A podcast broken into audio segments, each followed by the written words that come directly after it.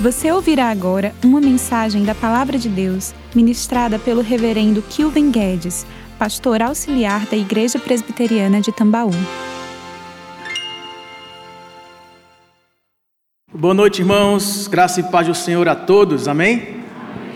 Convido você a abrir a palavra do Senhor no Evangelho de João, no capítulo de número dez. Na semana passada, no domingo pela manhã, nós vimos uma promessa que Deus fez através do profeta Ezequiel, lá no capítulo trinta e quatro, no versículo vinte e três, dizendo que levantaria, no tempo determinado por ele mesmo, um verdadeiro pastor, e que esse pastor é lá chamado de filho de Davi, e que ele apacentaria as ovelhas perdidas da casa de Israel.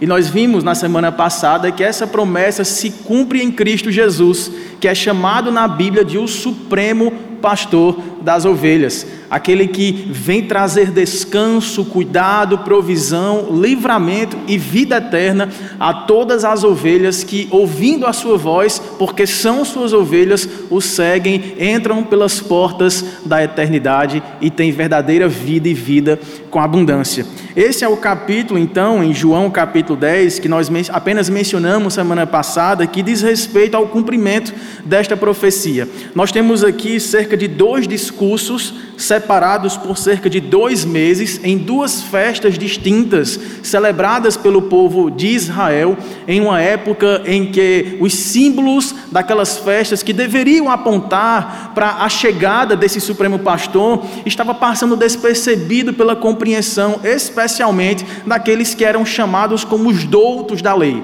aqueles que conheciam as profecias e que deveriam ter em mente o significado delas que apontava para a chegada do tão aguardado do Messias. A verdade é que Jesus estava entre eles, estava revelando ao Pai. É aqui nesse texto que ele diz que ele e o Pai eram um, eram um em essência, mas que aqueles que lidavam com essas profecias, que conheciam Ezequiel, Jeremias, Isaías e todos os outros, acabaram vendo ali o verbo encarnado de Deus, mas por não serem ovelhas do Senhor, do Supremo Pastor, acabaram não compreendendo as suas palavras e até mesmo negando as suas obras como advindas do Pai.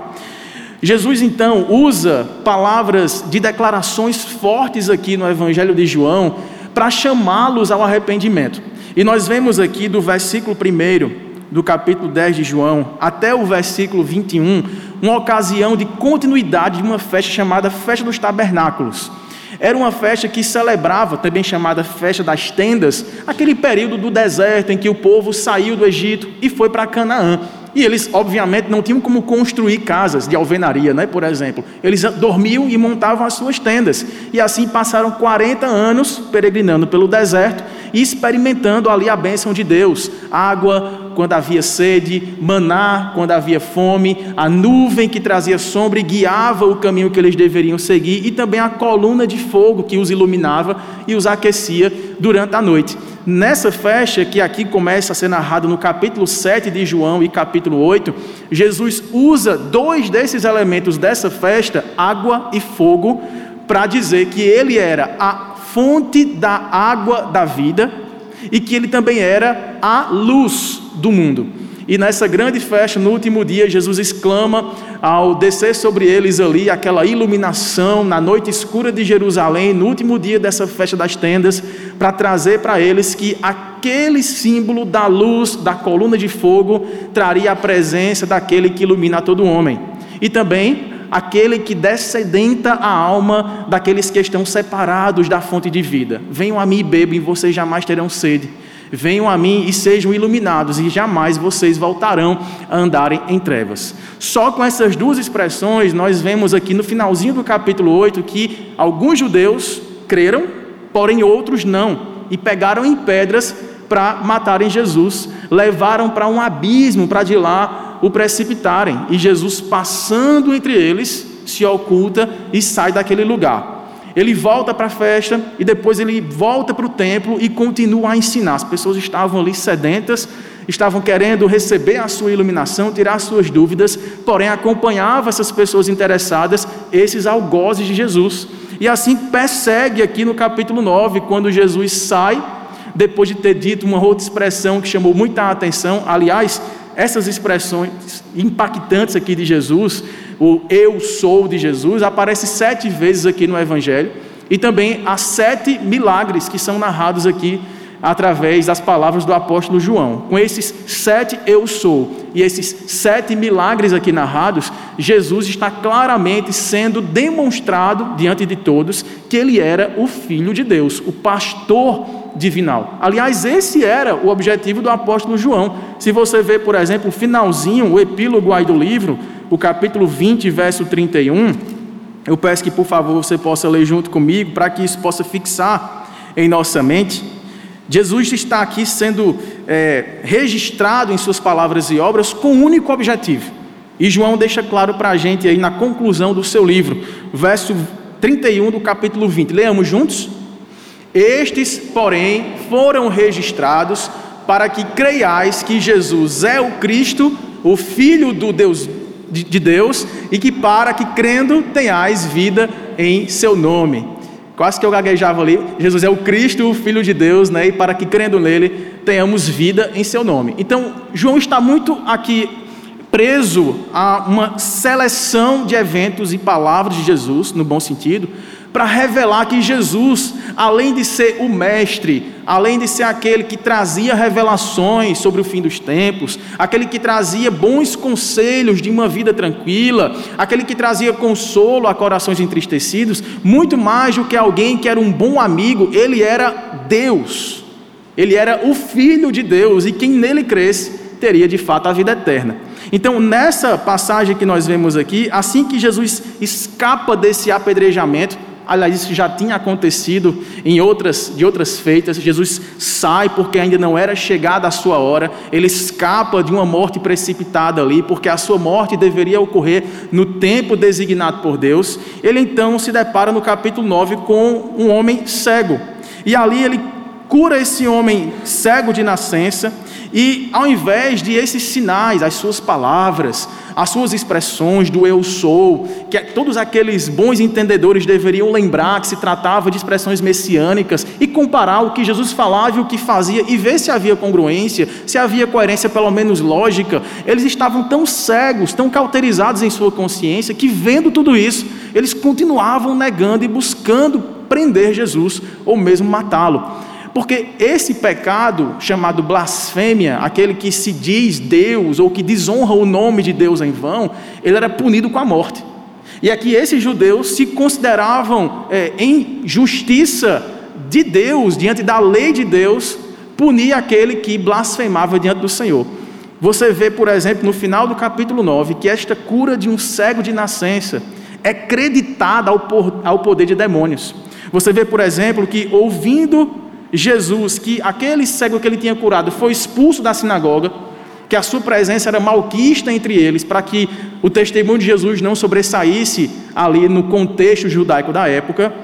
Encontrando, Jesus perguntou para ele: crês tu no Filho do Homem? Que era uma expressão também messiânica, né? E ele respondeu e disse: quem é, Senhor, para que eu nele creia?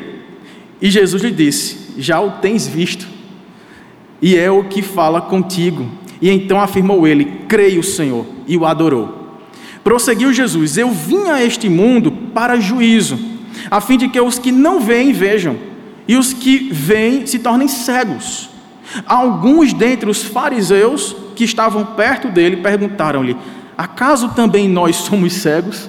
Será que ele está falando da gente aqui? A gente se acha conhecedor, que a gente vê as coisas como elas são, somos os entendedores e intérpretes de nossa própria realidade. Será que ele está chamando a gente de cego? Ele cura esse cego e o faz ver, e esse cego o adora. E agora nós que parecemos ver, somos chamados de cegos? Respondeu-lhe Jesus no verso quarenta e um: se fosseis cegos, não teríeis pecado algum, mas porque agora dizeis, nós vemos, subsiste o vosso pecado. E aí Jesus então introduz esta parábola do bom pastor. Mas eu não quero ler o capítulo inteiro, que é tão conhecido. É aqui que Jesus afirma dois dos seus eu sou. Primeiro ele fala: eu sou a porta das ovelhas, quem entra por mim é salvo, tem a vida eterna, entrará, sairá e encontrará pastagem e herdará a vida e vida com abundância. E é também nesse próprio texto aqui, no versículo onze, que ele usa esse segundo eu sou, eu sou o bom pastor. E esse bom pastor, ele é considerado bom porque ele dá a sua vida pelas ovelhas. Tendo dito isso, irmãos, então, nova dissensão, nova, nova confusão acontece ali com aquela turma dos fariseus e daqueles doutores da lei. É porque vendo essas expressões, esse eu sou em caixa alta que aparece em nossas Bíblias, eles sabiam o que é que Jesus estava dizendo. Mas o pedido que eles tinham feito para com Jesus é que de fato eles, Jesus pudesse ser claro em suas declarações e dizer quem afinal de contas ele era. E é essa parte que nós vamos ler então, a partir do versículo vinte e dois aí de João dez, que diz assim: celebrava-se em Jerusalém uma outra festa, aqui chamada festa da dedicação. E só um parêntese aqui, essa festa chamada dedicação, que acontecia mais ou menos dois meses depois daquela festa que eu acabei de narrar, a festa das tendas, era também chamada festa das luzes. Ela acontecia em dezembro, período pelo qual nós cristãos aqui ocidentais comemoramos o Natal. Só que essa celebração aqui chamada dedicação é em comemoração histórica a um evento não tão longínquo deles. Tinha acontecido ali um evento histórico em cento e sessenta e quatro antes de Cristo, quando um imperador chamado Antíoco Epifânio, que era um dos generais de Alexandre o Grande, o imperador macedônico que tinha dominado grande parte de terras ali, e aí quando ele morre houve uma disputa de generais sobre quais terras eles governariam. Antíoco Epifânio pega essa parte aqui de Israel, da Judéia, e domina sobre ela, e coloca várias leis proibitivas ao culto a Jeová. Então eles não poderiam mais adorar no templo, e mais do que isso, Antíoco Epifânio entra no templo ali e profana o templo do Senhor, sacrificando um porco no altar do Senhor. E aí um povo chamado dos Macabeus, né, liderados por Judas Macabeus, se revolta contra isso, forma um pequeno exército rebelde ali e combate, né, frontalmente a alguns dos exércitos ali do imperador ora romano. E aí quando acontece alguma dessas revoltas, eles conseguem retomar ali o templo e aí reconsagra o templo ao Senhor. Pois bem, eles estão comemorando aqui, já no ano praticamente vinte e nove depois de Cristo, essa retomada, essa reconsagração do templo, chamada Festa das Luzes, porque ali o templo foi reiluminado com a presença consagrada do Deus de Israel. Então eles estão celebrando essa festa aqui, que não fazia parte do calendário original judaico, mas era uma festa que tinha um valor simbólico. A nossa casa foi purificada. Jesus, irmão, sabiamente usa esse contexto aqui para dizer: vocês estão celebrando historicamente a casa do Deus que foi purificada, mas eu vos digo, é sobre a casa de vocês que deverá vir a consagração que purificará vocês para a vida eterna. Então, apesar do tema ser o mesmo, os primeiros vinte e um versículos aqui estão falando do mesmo assunto: Jesus como o bom pastor, como a porta das ovelhas. Aqui nesses versos finais, a ênfase combina muito com o epílogo do livro. Jesus é o pastor divinal, é o Filho de Deus que veio dar a sua vida em favor daqueles que são as suas ovelhas. Então, nessa festa que era inverno, Jesus passeava pelo templo, ou pelo menos pelo que havia sobrado do templo de Salomão, no pórtico de Salomão. E aí no verso vinte e quatro diz que rodearam-no, pois, quem? Aquele mesmo, aquela mesma audiência, judeus. E quando ele fala aqui os judeus, eles interpelavam Jesus acerca da lei, e disseram: até quando nos deixarás a mente em suspenso? Se tu és o Cristo, que significa Messias, o enviado, prometido, se tu és de fato o Cristo, dize-o francamente. Irmãos, lembra o que é que eles estavam querendo aqui? Que Jesus pudesse blasfemar, a fim de que eles pudessem exercer o juízo sobre Jesus. Só que Jesus tinha dito que foi ele, Jesus, que tinha vindo para juízo. Sobre quem? Sobre aqueles que nele não crescem. Eles não entrariam pela porta, não seriam cuidados pelo bom pastor, portanto não achariam o caminho da verdadeira vida que conduz de volta ao Pai. Respondeu então Jesus no verso vinte e cinco: já vos disse, e não credes. Não foram poucas as vezes que vocês me ouviram dizer, eu sou. As obras que eu faço em nome de meu Pai também, além das minhas palavras, testificam a meu respeito, mas vós não credes. Por quê, irmãos? Porque não sois das minhas ovelhas. Jesus mais uma vez retoma aqui o tema do pastoreio. Provavelmente aqui o apóstolo João está pegando esse discurso dito alguns meses depois daquela primeira dissensão no templo e encaixando aqui no mesmo contexto da supremacia do pastoreio do Cristo, que é o Filho de Deus. E aí no verso vinte e sete, Jesus continua dizendo: as minhas ovelhas ouvem a minha voz. Coisas que vocês não são capazes de fazer. E ouvir aqui não é só escutar, é dar ouvidos, é compreender, é acreditar, é guardar as palavras ouvidas no coração. E elas fazem isso, elas ouvem a minha voz, e eu as conheço, e portanto, ao ouvirem a minha voz, elas me seguem. Eu lhes dou a vida eterna, jamais perecerão, e ninguém as arrebatará da minha mão. Aquilo que meu Pai me deu é maior do que tudo, e da mão do Pai ninguém pode arrebatar. E aí vem uma das expressões que, apesar de não ter o eu sou aí, nem precisaria, porque Jesus diz: eu e o Pai somos um. Temos a unidade em essência. Eles estavam ali: Jesus, diz aí quem tu és, afirma que tu és o Cristo. Jesus vai além, diz: eu e o Pai somos um. Vamos orar, que Deus possa falar ao nosso coração através dessas declarações, a fim de que, como ovelhas, possamos ouvir a sua voz. Maravilhoso Deus, nosso Pai, Pai de nosso Senhor e Salvador Jesus Cristo, somos gratos ao Deus porque podemos estar aqui dispostos a ouvir a tua voz. Queremos ser achados como ovelhas do Senhor, que não apenas escutam, mas dão ouvidos, que não apenas ouvem, mas que prestam corações abertos a receberem a tua revelação, a revelação de que tu e o teu Filho Jesus são o mesmo ser divino, eterno, poderoso, salvador dos homens que em ti creem. Ó Deus, que haja mais uma vez nessa noite salvação entre nós, que haja mais uma vez confirmação, obediência, ao ouvirmos a voz do nosso Supremo Pastor, e assim possamos descansar em teus braços dadivosos, braços que nos arrancam de apriscos alheios e nos conduzem para o verdadeiro rebanho do Senhor, que dura para sempre. Oramos com gratidão em nome e para a glória de Jesus. Amém. Meus irmãos, tendo dito então essa expressão aí bombástica, né? Eu e o Pai somos um. A primeira informação que Jesus aqui traz em ênfase, não que ele já não tenha deixado claro, a gente vê, por exemplo, lá no capítulo cinco, quando Jesus cura o paralítico, ele o faz no sábado, e ele diz: eu sou o Senhor do sábado.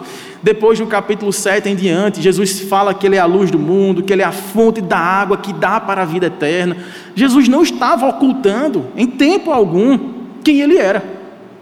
O que Jesus fazia em certas ocasiões, quando ele curava alguém, quando ele expulsava demônio de alguém, ele dizia: ó, vai, não conte para ninguém. Ele estava ali apenas resguardando o tempo da revelação do dia em que ele daria a sua vida em favor de muitos.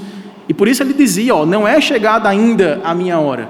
Mas em nenhum momento Jesus deixou, como eles acusavam aqui, a mente daquelas pessoas em suspenso, em dúvida, falando-lhes por mistérios. A vida com Deus, ela tem sim o seu aspecto misterioso, mas Jesus veio aqui para revelar o Pai. Por isso que Filipe, quando disse: Senhor, mostra-nos o Pai, ficaremos satisfeitos, ele falou: olhem para mim. Mais uma vez, eu e o Pai somos um. Quem me vê a mim, vê ao Pai. Eu sou a, a, a exata expressão do ser divino. Como diz Paulo aos Colossenses, ele era aquele que, sendo o verbo no princípio, se encarnou a fim de ser visualizado por nós, mas não apenas visto e admirado por sua capacidade eloquente de palavras e obras, mas crido, adorado, ansiado por aqueles que nele esperavam, as suas ovelhas. E aqui, irmãos, está o grande divisor de águas do ministério de Jesus. Porque quando a gente começa a ler o Evangelho, por exemplo, no final do, do capítulo oito, quando eles quiseram matar Jesus, diz que de fato eles pegaram em pedras para atirar nele e Jesus precisou se ocultar para sair do templo. Mas se você voltar para o versículo trinta, trinta, ditas estas coisas, muitos creram nele. Essa expressão aqui, muitos creram nele, também está presente no capítulo nove, quando Jesus cura esse cego. Também está presente no Monte da Transfiguração, quando ele desce de lá com os discípulos para curar, para expulsar demônios, para pregar o evangelho aos pobres, e muitos creram nele. É também dita em várias outras passagens essa mesma expressão, e muitos creram nele. Havia ali uma certa, uma certa falta de compreensão daqueles que lidavam diretamente com as profecias, mas não por falta de capacidade intelectual. Não é que faltava-lhes a chave dos mistérios divinais que Cristo soltava para eles, verbalizando coisas difíceis de entender. A dificuldade que nós temos não é intelectual, é a dificuldade de crença, é a dureza do coração do homem. E Jesus fala: aqueles que são quebrantados em seu coração se tornam as minhas ovelhas, e quando ouvem a minha voz, elas me seguem. E tudo passa a ser simples. Quantos de nós aqui, irmãos, não conhece pessoas que não tiveram uma educação formal, não tiveram a oportunidade de ler por si próprios é, livros escritos, e quando se convertem ao Senhor, quando são alcançados por Deus, a primeira coisa que eles desejam é ler por si próprios a revelação de quem Deus é e dos seus propósitos. E elas aprendem, muitas delas só conseguem ler a Bíblia, e lendo um texto antigo, e muitas vezes com uma linguagem como a que nós estamos acompanhando aqui, com cerca de dois mil verbetes em desuso hoje para nós, já é também um outro desafio. E voltar tantos séculos assim para uma cultura distante, para um autor desconhecido, ou um conjunto de cerca de quarenta autores que nós não convivemos, que não aprendemos o seu jeito de falar, tudo isso é uma barreira cultural para nós compreendermos o que aqui está escrito. Mas quantas vezes eu e você não fomos aconselhados para aquela pessoa simples que Deus deu sabedoria para compreender os mistérios de Deus? E quantas vezes pessoas tão, aos nossos olhos, sábias e capazes, têm dificuldade de compreender o plano da redenção, o plano da salvação do Senhor? Deus deu sabedoria aos simples para confundir aqueles que se acham sábios. A loucura para o mundo é a sabedoria de Deus revelada em simplicidade e entendimento. Porque, uma vez que o coração se torna coração de ovelha, essa ovelha ouve a voz do seu pastor e a segue.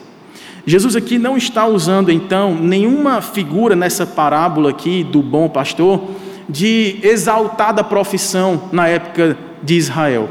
Ele não usa a figura do rei, ele não usa a figura do sacerdote, ele não usa a figura do profeta, que eram os três principais ofícios da casa de Israel. Ele usa a figura da profissão, digamos assim, mais desvalorizada ou mais ingrata da sociedade judaica, que era ser pastor de ovelhas, um conjunto de bichinho, um burro que não sabe voltar para o seu aprisco se não for conduzido pelo pastor. Há uma, uma, um programa humorístico que fez um, isso é bem antigo, fez umas pegadinhas numa escola, levou uma equipe de, de profissionais que lidavam com testes vocacionais. E aí eles colocaram câmeras escondidas, fazendo entrevistas, testes, né, ali. E aí escolheram os melhores alunos, os que tinham as, as melhores notas da escola, para participarem desse falso teste aí vocacional. E aí um dos alunos, né, sobre, sobre o qual tinha muitas expectativas de que ele viesse a ser um grande profissional, em qualquer área que ele pudesse escolher para estudar e, e ter a sua profissão, é, ele foi colocado diante daquele, daquele entrevistador que lhe daria o resultado do seu teste. E aí o entrevistador olha para ele e fala: está aqui o resultado do seu teste. Ele: qual? Qual a profissão? Qual a melhor, o melhor encaixe para mim?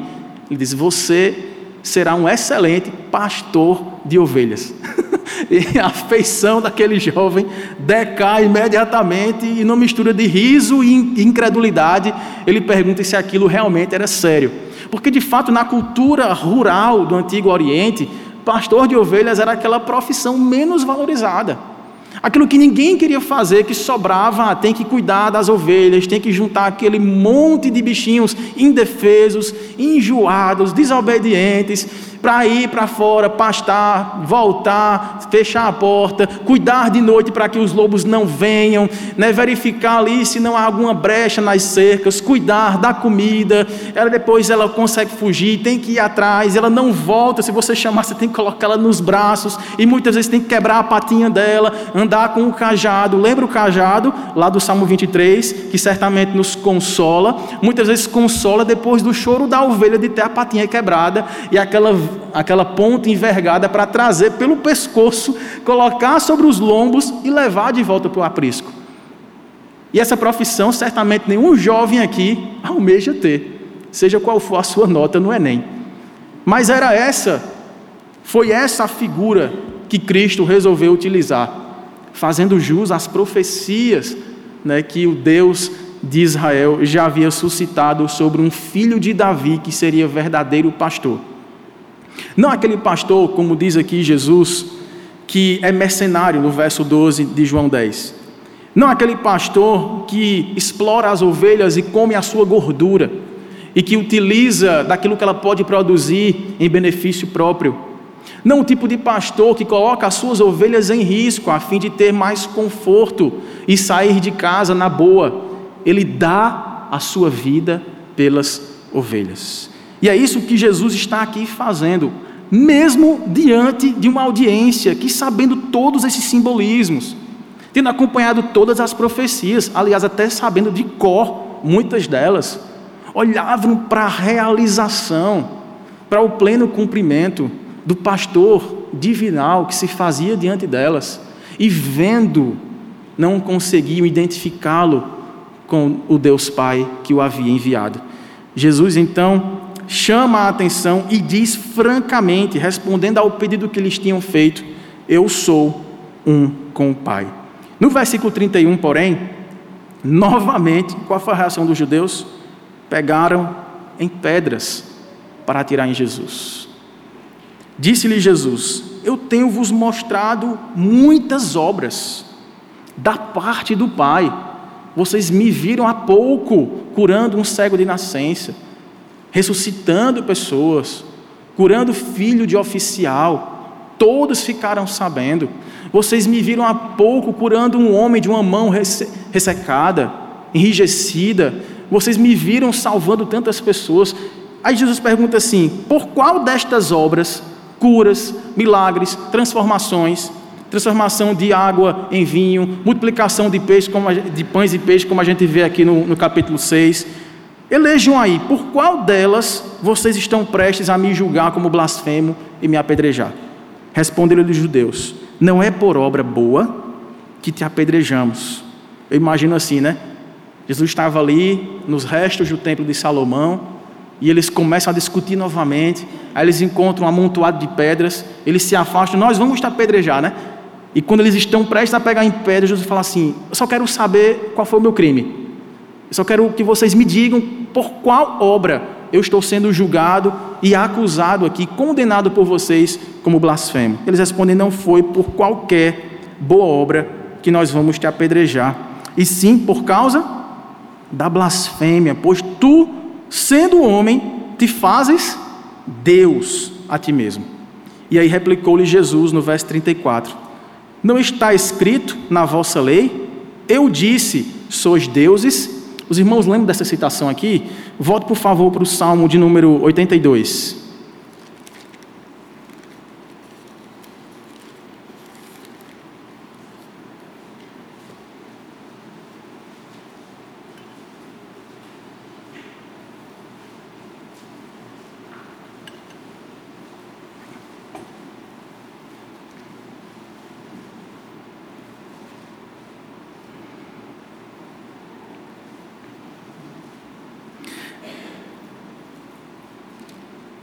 Esse salmo aqui, irmãos, é, é um dos salmos difíceis e que, inclusive, é utilizado ou mal utilizado por alguns que defendem a teologia da prosperidade, especialmente na, na doutrina da confissão positiva, aquela que se você ficar pensando positivamente e confessando, declarando com seus lábios, Deus fará o seu desejo, fará cumprir aquilo que você declara, confessa positivamente, insistentemente, Deus lhe dará. Por quê? Dizem eles que nós temos a natureza divina, somos chamados de deuses nas Escrituras e, portanto, estamos equiparados à autoridade que o próprio Deus tem, de modo que se nós declararmos com autoridade, Deus responde com a autoridade que nós clamamos. Eles usam, inclusive, esse texto. Eu pude ter a oportunidade, uma vez, conversar com o irmão de uma dessas igrejas, há muitos anos atrás, em Campina Grande, e a gente pôde estudar juntos esse texto aqui. Mas diz o texto aqui, até de forma irônica, Deus, né, é, coloca a figura de um tribunal, e aí ele se dirige aos juízes da terra.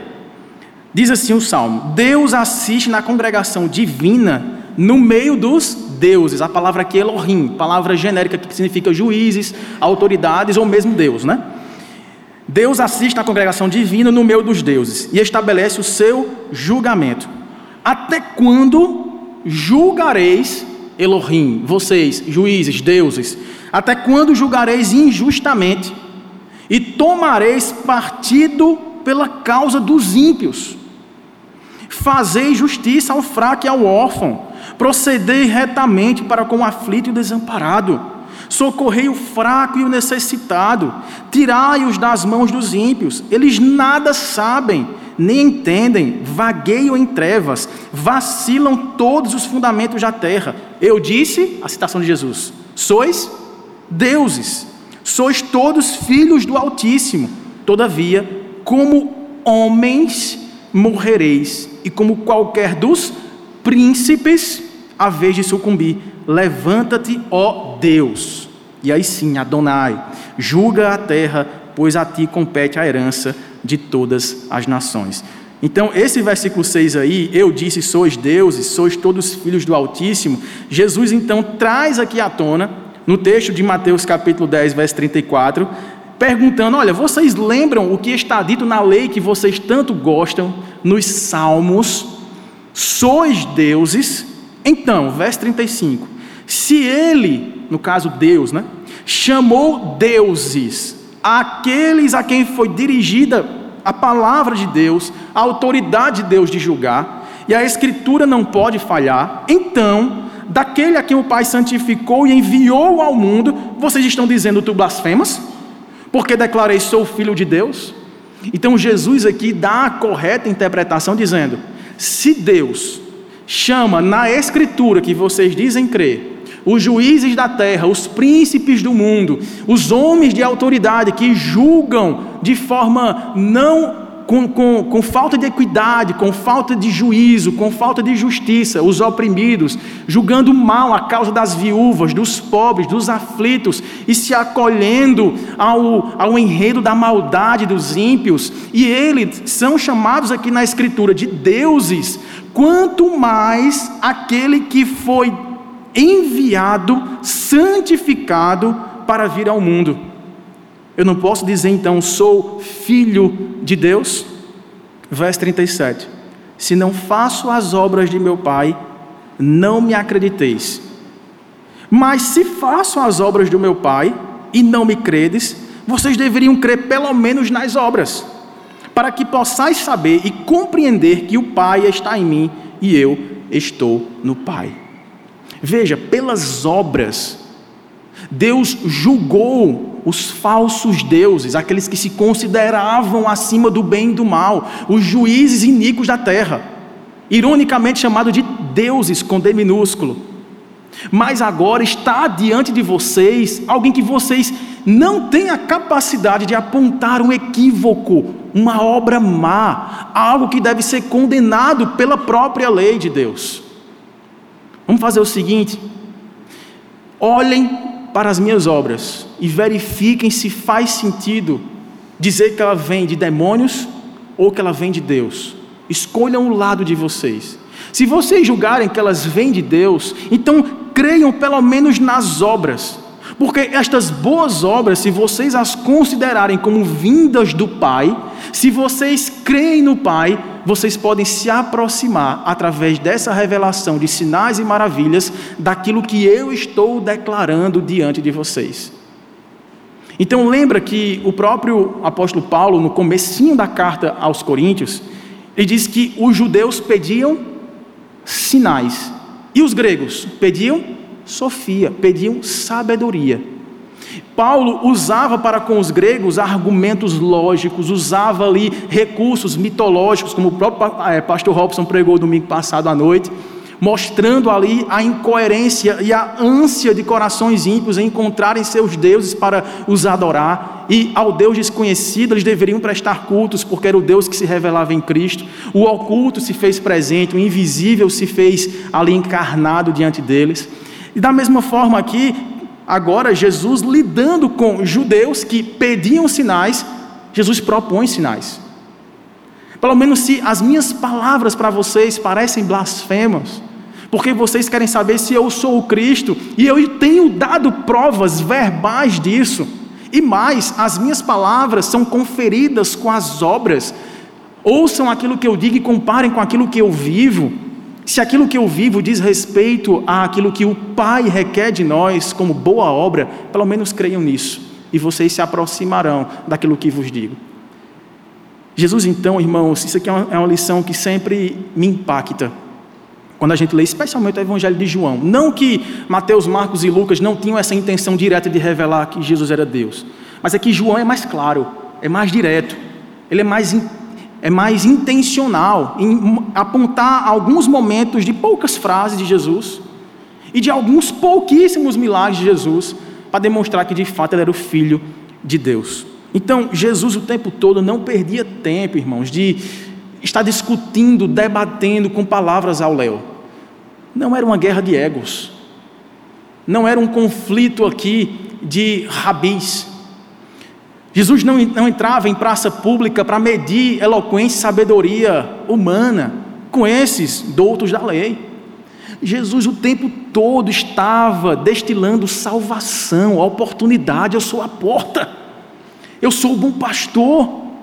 Ouçam as minhas palavras como ovelhas, e vocês encontrarão pastos verdejantes, caminharão para junto das águas de descanso, para que a alma de vocês encontre o abrigo pelo qual procura dia e noite, em caminhos tortuosos que parecem bons, mas que estão desassociados da bem-aventurança eterna. Pois eu vos digo, eis-me aqui.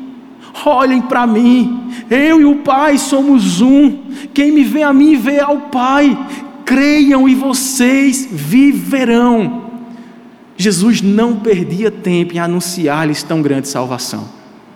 Quantas vezes nós somos desafiados, irmãos, a, como diz o apóstolo Pedro, dar a razão da nossa esperança, explicar a racionalidade da nossa fé, que diferente do que o grande filósofo dinamarquês Kierkegaard tinha dito, que a fé é um salto no escuro, longe disso.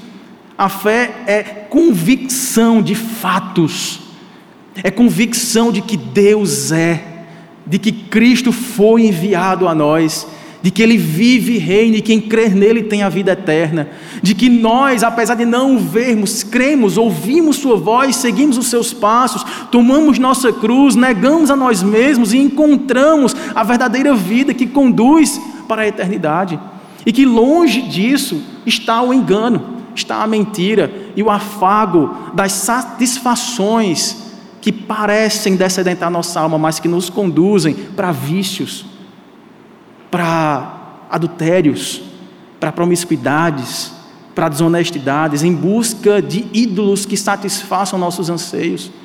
Quando Jesus falou, não é de obras feitas por mãos humanas, nem de templos reconstruídos ou mesmo destruídos, não é do pórtico de Salomão que vocês devem aguardar revelações em pedras, em pedaços de pau, ou mesmo embelezadas com a mitologia que vocês foram acostumados a caminhar juntos, pela cultura onde vocês estão inseridos. É simplesmente pela mensagem de salvação do Deus que nos amou sendo nós ainda pecadores. O Deus que nos amou sendo nós ainda pecadores a ponto de dar a sua vida em favor de pessoas que olhariam e o negariam, que o ouviriam e que com coceira nos ouvidos procurariam tapá-los, que negariam não poucas vezes, mas que persistentemente esse pastor salvador se faz para nós hoje audível. O convite permanece aberto para nós. A nossa alma anda em busca de um apacentamento, um acolhimento, um abrigo. Quantos de nós somos muitas vezes levados, não apenas ao desafio intelectual de darmos a razão da nossa fé, mas somos observados em nosso próprio modo de agir para ver se isso coaduna com aquilo que dizemos crer. Você é crente fazendo isso? E você é crente dizendo isso? É você que é da igreja e age assim? Nós ainda, irmãos, apesar de ovelhas, continuamos ovelhas teimosas, fujonas, encantadas pelo mundo lá fora, despercebidas dos perigos pós-cerca, quando o nosso pastor está a nos chamar pelo nome, porque nos conhece e nos ama. Ama a tal ponto não apenas de gritar o seu nome, enquanto você faz força para tapar os ouvidos do seu coração. Ele vai até você, no mais profundo abismo, quando você se engancha em galhos tortuosos, furado por espinhos da sua própria carne, dos seus próprios raciocínios, das suas próprias fugas existenciais, de suas próprias filosofias, de sua bo- própria busca mística para sensações, para arrepios, para experiências doutrinárias e confissões positivas que venham nutrir um ego inflamado, um desejo de reinar, não o reino de Deus, mas o reino do seu próprio coração. Mas eis que o Supremo Pastor vai até o mais fundo, vai até o mais escuro lugar de esconderijo de uma alma distante. Sabe por quê? Porque Ele é o bom pastor. Ele é o bom pastor que sabe seu nome. Ele não sabe seu nome porque alguém contou, ou ele se fez presente no dia do seu batismo. Ele sabe seu nome porque Ele criou você. Ele é o bom pastor porque não apenas Ele cuida das ovelhas. Ele é, uma, ele é a própria dádiva de vida das ovelhas. Se possível for, esse pastor, ele vai sair sozinho, de noite, no escuro, contra ladrões, salteadores, mas também contra lobos e ursos. Ele vai ao encontro da única ovelha que se desvia do rebanho para dizer: você não pertence a este lugar, você é minha. Eu te chamo pelo nome, fui eu que te escolhi.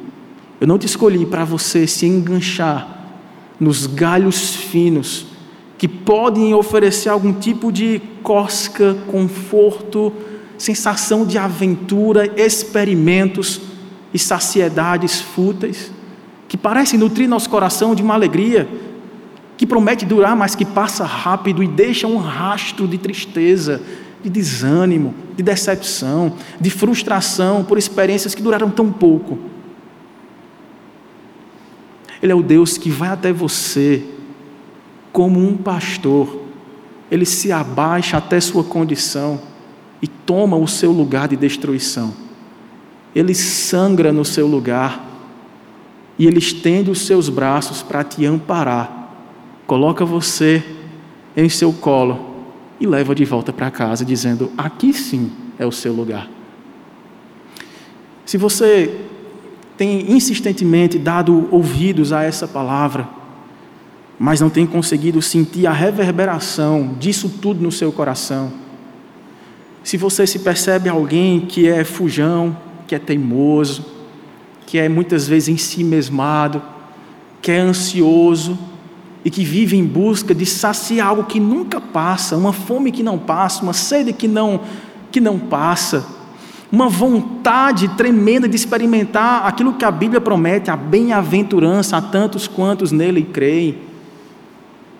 Você que se vê constantemente sendo conduzido para vales perigosos, vales sombrios como vales da morte, mas que não tem tido a coragem de dizer: eu tenho ouvido a voz, e se eu ouço a voz a chamar pelo meu nome, eu vou sair do meu esconderijo, vou encontrar com aquele que me chama, porque nele de fato encontrarei a verdadeira pastagem, não aquela que me traz fome novamente, aquela que me traz saciedade eternamente.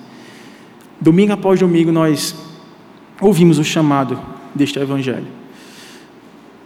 E domingo após domingo, nós temos tido essa oportunidade, irmãos, de uma vez ouvir as palavras, como vimos hoje pela manhã, colocá-las em prática, edificarmos de fato nossa vida, não no fundamento da areia movediça dos nossos próprios sonhos e desejos, mas de uma readequação estrutural que nos coloca na firme rocha, que faz com que possamos abrir mão de tudo aquilo que nos afasta do foco, do centro da nossa vida. Ou nós achamos que nossa vida é nascer, crescer, trabalhar bem muito, ganhar algum dinheiro, usufruí-lo, gastá-lo até envelhecer, pagar pelas contas da saúde que vão ser cobradas mais à frente e depois morrer. Porque se essa for a nossa condição enquanto aqui estamos, façamos isso. Comamos, bebamos, porque amanhã morreremos. E assim seremos, como diz o apóstolo Paulo, os mais infelizes de todos os homens. Esta não é a proposta do bom pastor para você e para mim. A proposta está em aberto, porque ele um dia virá. Quando ele voltar, ele não virá mais convidar, ele virá consolidar o reino sempiterno dos céus, beijando a terra de uma vez por todas, restaurando todas as coisas e julgando as demais coisas. Mas enquanto isso não acontece, ele continua sendo apresentado como pastor de ovelhas, que conhece nossas teimosias, conhece nossas manias, nossos pecados, nossas aventuras, mas que está nos convocando, mais uma vez, a fazermos o caminho de volta, a voltarmos ao primeiro amor, a experimentarmos essa transformação que somente o pastor de vidas pode transformar, pode reedificar, pode converter, pode quebrantar corações feitos de pedra e transformá-los em corações de carne, dispostos a amar, a perdoar. Daqui a pouco nós sentaremos à mesma mesa. Simbolicamente falando, é o pastor das ovelhas que nos servirá do seu corpo e do seu sangue. Quantas vezes você tem olhado para essa encenação do Evangelho aqui, o corpo sendo levantado no madeiro, e sendo celebrado como livramento da condenação do nosso corpo que nós merecíamos por sermos pecadores, e da mesma forma tomarmos do seu sangue como celebração de uma nova aliança, não feita por obras para que ninguém se glorie, mas por graça, porque sem derramamento de sangue não há remissão de pecados. E você diz: será que eu vou sentar nessa mesa hoje? Será que eu me sinto preparado? Será que estou pronto? Meus pais são crentes, eu venho de uma geração de familiares crentes, ou então eu sou o único da minha casa que me permito vir à igreja. A pergunta não é nenhuma dessas. A pergunta é: você tem ouvido a voz do Supremo Pastor a te chamar das trevas para a luz? Você tem ouvido a voz do Supremo Pastor oferecer a água que vai saciar de uma vez por todas o anseio vital de sentido para viver, de esperança para retornar para casa e começar essa nova semana hoje, amanhecer o dia amanhã, sabendo que se Jesus voltar hoje ou amanhã, você ouvirá o seu nome, não um convite, uma convocação para se apresentar diante dele, e aí sim, completamente restaurado, para estar diante da eternidade, como uma ovelha não mais teimosa, mas plenamente santificada. Você tem essa segurança? Porque a segurança que o Supremo Pastor nos dá é que todo aquele que o Pai me der, nenhum se perderá. Nós não precisamos, irmãos, temer a morte. Nós não precisamos temer as confluências malignas de uma sociedade decaída em pecado. Nós não devemos temer as decisões humanas, por maioria que seja, daqueles que nos lideram nacional ou regionalmente. Nós não precisamos andar ansiosos por coisa alguma. Então somente coloquemos nossa vida nas mãos dadivosas daquele que nos criou, daquele que nos chamou, daquele que voltará para nos buscar. Ele se faz presente aqui, em breve nos servirá da sua plena comunhão. Plenamente, ainda não. Há muitas há muitos motivos que nos separam da comunhão com o Senhor. Há pecados que me envergonham e envergonham você. Mas essa celebração que nós faremos nos aponta para uma convicção irrevogável. É de que um dia não precisaremos mais discernir as nossas próprias faltas. Elas não nos serão mais ocultas, nem dissimuladas, nem persistentes. Elas serão destruídas. Sentaremos frente a frente com o Cordeiro, o Cordeiro de Deus que foi imolado antes da fundação do mundo para que eu e você fôssemos chamados de suas ovelhas, a fim de que, como supremo pastor, ele possa dizer: pode sentar aqui, meu filho, minha presença não te condena, você é bem-vindo, você foi fiel no pouquinho, você se deleitará no muito que para você está reservado. Olha esse pasto verde, verdejante. Procure os vales sombrios como a morte. Procure os aparentes becos sem saída e os poços de escuridão da alma e de tristeza profunda e de desânimo com as coisas que nos acontecem, que nos pegam desprevenidos, você não mais encontrará. Vivemos aqui, sim, passando por todos esses cenários, mas com os olhos fitos na eternidade.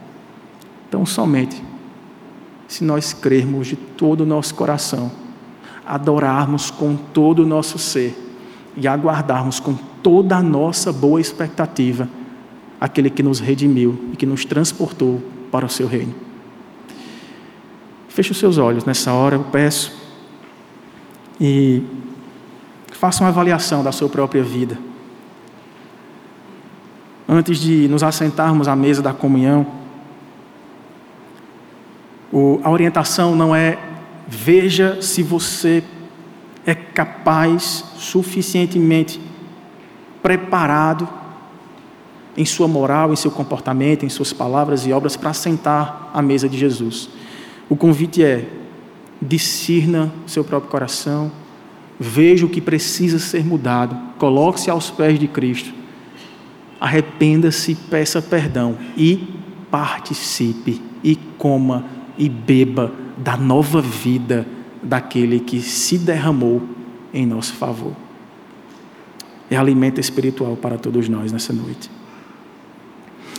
Maravilhoso Deus, nosso Pai, nenhum de nós, ó Deus, aqui, com a mínima humildade necessária, podemos nos considerar dignos de estarmos perto do Senhor, de termos nosso nome pronunciado pelos teus lábios, de termos um convite de amor a dizer: vem a mim você que está cansado de lidar com suas fraquezas, seus temores, seus pecados, seus desesperos, eu vos darei descanso, meu jugo é suave, me dê o fardo pesado, eu o carrego e o desfaço na cruz, trocando a sua roupa, lhe dando vestes mais alvas que a neve.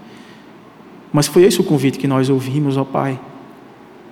E nós queremos de todo o coração dizer: eis-nos aqui, Senhor. Somos ovelhas do Teu pasto. Temos somente o Senhor como supremo pastor. Afasta de nós, Pai, toda e qualquer oferta mundana que tenta tirar do foco a nova vida que o Senhor conquistou para nós. E faz-nos apaixonar novamente pela Tua presença, por estar perto, por sentar contigo, por, por receber o Teu alimento, beber da Tua água, para que todo amargor, para que toda dor da insistência de águas amargas e de comidas impuras possa perder completamente o seu brilho e sua força para nós, a fim de que sejamos redirecionados para comermos e bebermos do Teu corpo e do Seu sangue, a fim de que em plena comunhão com o Senhor aguardemos, ó Pai, o dia em que faremos isso sem pecar, sem titubear, sem duvidar. Eu coloco diante do Senhor pessoas que estão aqui ou que estão nos ouvindo que por tanto tempo tem adiado essa decisão, tem pesado prós e contras, tem se visto tão distante, indigno de ser chamado. Eu peço que o Senhor as atraia com os laços de amor e as faça enxergar que de fato o Senhor não veio para os sãos, o Senhor veio para os doentes, o Senhor não veio para os bons, o Senhor veio para os pecadores, o Senhor não veio para os que se acham justos, o Senhor veio para aqueles que se veem completamente indignos, mas desesperadamente atraídos por uma graça que não dá para resistir, por um chamado que não dá para tapar os ouvidos e fazer que não ouviu. O Senhor veio, ó Pai, para nos fazer novos, novos, restaurados, revigorados, transformados. Completa em nós essa boa obra, Pai, porque toda honra, toda glória e todo louvor sempre daremos ao Supremo Pastor. Muito obrigado por teu grande amor que um dia nos alcançou. Em nome de Jesus. Amém. Você encontrará mensagens como esta, além de outros conteúdos e informações, nos canais oficiais da Igreja Presbiteriana de Tambaú, no Facebook, Instagram e YouTube. Deus abençoe sua vida.